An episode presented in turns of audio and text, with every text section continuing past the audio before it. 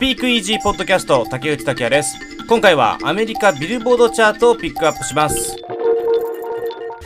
Twitter のハッシュタグは TTSpeakEasy でお願いします。エピソード15ではイギリスの UK チャートをピックアップしましたが、今回 US チャートをピックアップします。こちらは UK チャート、US チャートともに月1で、チャートピックアップして新しいもの、新着のものだったりとか、注目すべきものをピックアップして情報とかを、出していこうかなと思っております。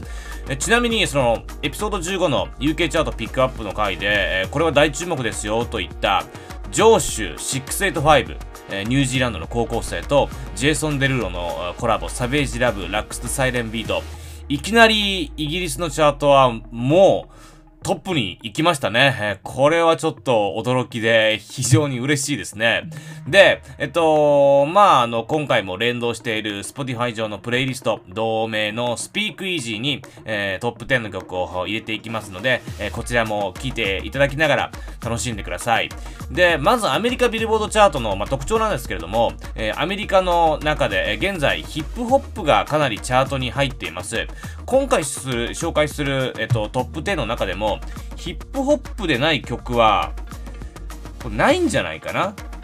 ハリー・スタイルズだけですね。8位のハリー・スタイルズはヒップホップではないですけれども、10曲中9曲が、何かしらヒップホップなものという感じです。それぐらいヒップホップ色が、最近アメリカビルボードのチャート強いですね。じゃあ、行きましょう。まずは第10位です。第10位は、リル・ベイビー4 to Dugu We Paid。ラ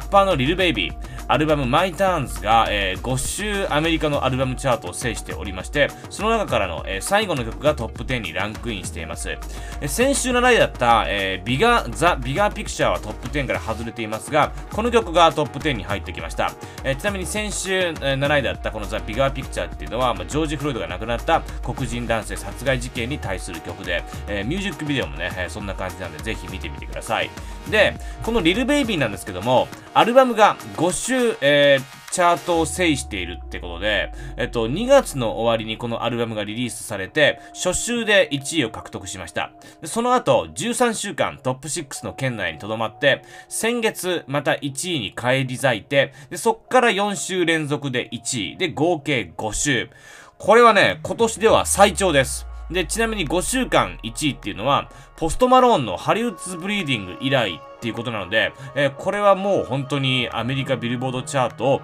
5週制する、アルバムですけどもね、制するっていうのはすごいことですよね。その中からの1曲が第10位にランクしています。そして第9位が、リル・モジー、ブルーベリー・フェイゴ。リル・ベイビーからのリル・モジーで。これちなみに余談になりますけども、このリルから始まるラッパーは、たくさんいます。はい。8000人以上いるらしいですね。なんかブロック FM の記事に昔書いてましたが、これリトルの略でリルですからね。リル・モジー。はい、余談は置いといて、第9位がリル・モジーのブルーベリー・フェイゴ。この曲はむちゃくちゃ聴きやすいっすよね。2002年生まれ、シアトル出身のアーティストです。ラッパーですね。このリル・モジーは。これね、声だけ聞くと、すごいちょっと、声すごいいい声ですよね。でもちょっといかついようなイメージ、なんか頭に湧くんですけど、ミュージックビデオとか見ていただいたらわかるんですけど、非常に若いです。18歳かな、シアトル出身。ジュースワールドのツアーのオープニングアクトに抜擢されたり、ヒップホップファンには有名な存在だったかと思いますが、アメリカビルボードチャート、HOT 100のトップ10に曲が入るのは、先週が初めてです。なので今年さらなるブレイクを果たしてこの曲もね、TikTok から火がつきまして、これね、面白いんですけど、もともとリリース前にリークされたんですよ。どっかから曲がリークされて、で、音源をファンが勝手に TikTok にアップしたんですね。で、それで逆にトレンド入りして、で、YouTube とかに違法にいろんな音源がそれを元にアップされて、逆にそれがバズを起こして、アンラッキーなのかラッキーなのかわかんないけど、結果ラッキーでヒットにつながったっていう曲なんですね。今年2月に正式リリースになりました。で、さっき言ってた、ミュージックビデオなんですけど、多くの TikTok インフルエンサーが共同生活する家、っていうのがあるんですけどね、シェアしてんのかな、ザ・ハイプハウスという、LA のインフルエンサー集団、のハイプハウスっていう家があるんですけど、そこで撮影されたみたいですね。ミュージックビデオも要チェックです。で、第8位はハリー・スタイルズ、ウォーターメロン・シュガー。まあ、これはサクッでいいと思いますが、UK チャートにもランクしてましたので、エピソード15でも話しました。で、US でも初のトップ10に入ってます。ワンダイレクション、ハリーのアルバムからのシングルカットです。で、第7位。こちらも説明不要ですかね。ジャスティン・ビーバー、フィーチャリング、クエボ、インテンションズ。ジャスティン・ビーバーとヒップホップグループ、ミーゴスのクエボのコラボで、今年の2月にリリースしてからずっとヒットしています。第6位です。ドージャキャット、セイソー。はい。802のヘビーローテーションですね。僕大好きなんですよね。このドージャキャットね。昨年からちょっとずっとネクストポップアイコンドージャキャットだという風に推してきてたんですけど、かっこいいっす。この曲はまあニッキー・ミナージュを迎えての曲も、まあリミックスバージョンもヒットしておりまして、で、自身初の US チャート1位も獲得しましたが、落ちてきてはいますが、まだまだ健在の第6位って感じです。で、ここからトップ5、第5位です。第5位が、セイント・ジョン、ローゼス。この曲はね、もう今年の一曲って言っていい曲ですね。今年ヒットしてます。で、これヒットしてるんですけども、そこまで有名なアーティストではなくて、この曲でブレイクしております。これはもうイギリス、アメリカ、オーストラリアも含め、世界中でヒットしていて、で、このですね、セイント・ジョンっていうのが、僕も初めて聞いたんですけども、南アメリカ大陸、北東部にあるガイアナ共和国という、国があって、そこにルーツもあるガイアナ系アメリカ人のラッパーです。で、この曲、原曲は、2016年に、リリースされてるんですよ。2016年だから4年前に原曲がリリースされていて、それをイマンベックというカザフスタンの DJ がリミックスして、それが上がって、それで大ヒットしております。これ原曲もプレイリストのスピークイージーに入れますんで聞いてほしいですけど、まあ、めちゃくちゃ、その原曲のピッチを上げてすごい高音になったのが、このリミックスバージョンの今ヒットしてる方ですね。これも TikTok バズですね。昨年9月に曲がリリースになって、イギリス、オーストラリアではチャートの1位を獲得しています。じゃあ、続いては第4位。4位、3位はまあ、これおなじみのって感じですかね。BET アワーズなどでもいっぱい話しております。ミーガン・ジ・スタリオン、アメリカのラッパーとビヨンセがコラボした、1曲ですね。サベージ。そして第3位は、こちらもロングヒット中、昨年11月にリリースになって、未だに、アメリカのビルボード HOT 1の3位につけている、ザ・ウィークエンドのブライディング・ライツです。で、第2位、注目はこちらです。ジャック・ハーローの What's Poppin、フィーチャリング、ダ・ベイビー、トリー・レインズ&リル・ウェイン。アメリカのビルボードチャートって、イギリスとかに比べると、そんなに動きがないんですよ。トップ10に入ってる顔ぶれはそこまで変わらないことが多いんですね。で、先週、さっき第9位で話したリル・モジー、そして、この、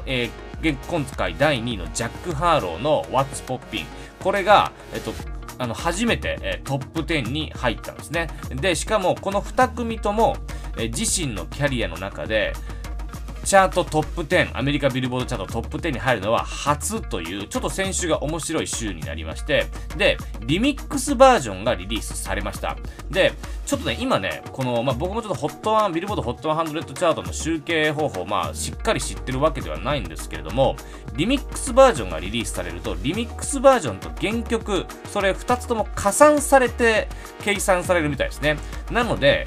加算されて、いきなり第2位へジャンプアップしております。ジャック・ハーローの What's Poppin'。これもね、もう僕今回このタイミングでこのジャック・ハーロー知ったんですけども、彼も知られた存在だったと思います。ポルトガル・ザ・マンのサポートアクトを務めたり、あとは BET ヒップホップアワードっていうのがあるんですけど、そこで賞を獲得したりと、そういうアーティスト、ジャック・ハローですね。第2位まで上がってきました。これは非常に注目です。で、第1位は、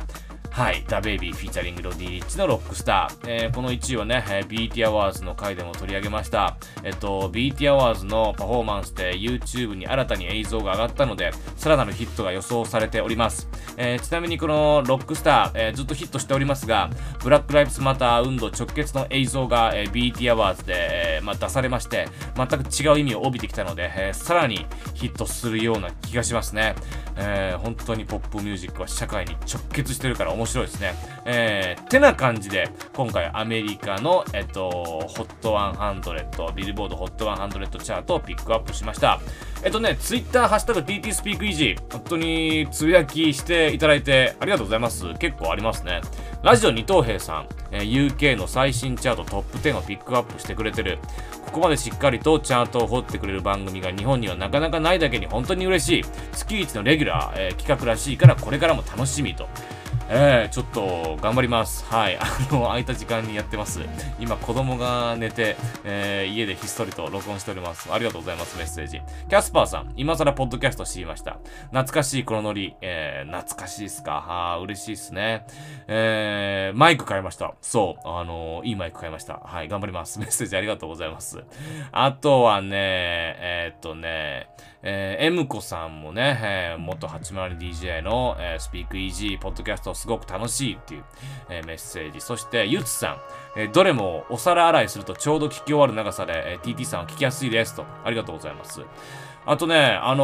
一応短いやつを、作ってるんですけど、なぜ短いやつを作ってるかっていうと、あんまり長く喋るのが得意じゃないからって言ったらそれだけで、現役時代もそんなにトークが、長い方ではなかったんで、それだけなんですけど、ゲストはちょっと招きたいですね。なんか、近しい人で、そのゲストトークはなんか、この間のフェスティバルライフの津田さんみたいに、長いものができたらなっていうふうに思ってるんですけども、なんかこういう人と喋ったらいいんじゃないかみたいな、実現できるかはちょっとわからないですけど、なんかあれば、ちょっとツイッターハッシュタグでも、TTSpeakEasy でも、ぜひつぶやいてください。で、この間、出したばっかりのハイムの、アルバムのこともね、吉田こずるさんですね、ジャケ写について、つぶやいてくださってたり、あと、スピークイージーポッドキャスト聞く前にハイムのニューアルバムを聞いて挑戦してくれたみたいな、聞いてくれたみたいな、メッセージいただいてます。嬉しいですね。ありがとうございます。いっぱいつぶやきもありがとうございます。Twitter、ハッシュタグ TTSpeakEasy です。で、このスピークイージーポッドキャストは、Twitter はハッシュタグ TTSpeakEasy で、プレイリスト、スピークイージー同じ名前のものと連携しておりますので、引き続きどちらも皆さんの好きな時間で楽しんでください。竹内拓也でした。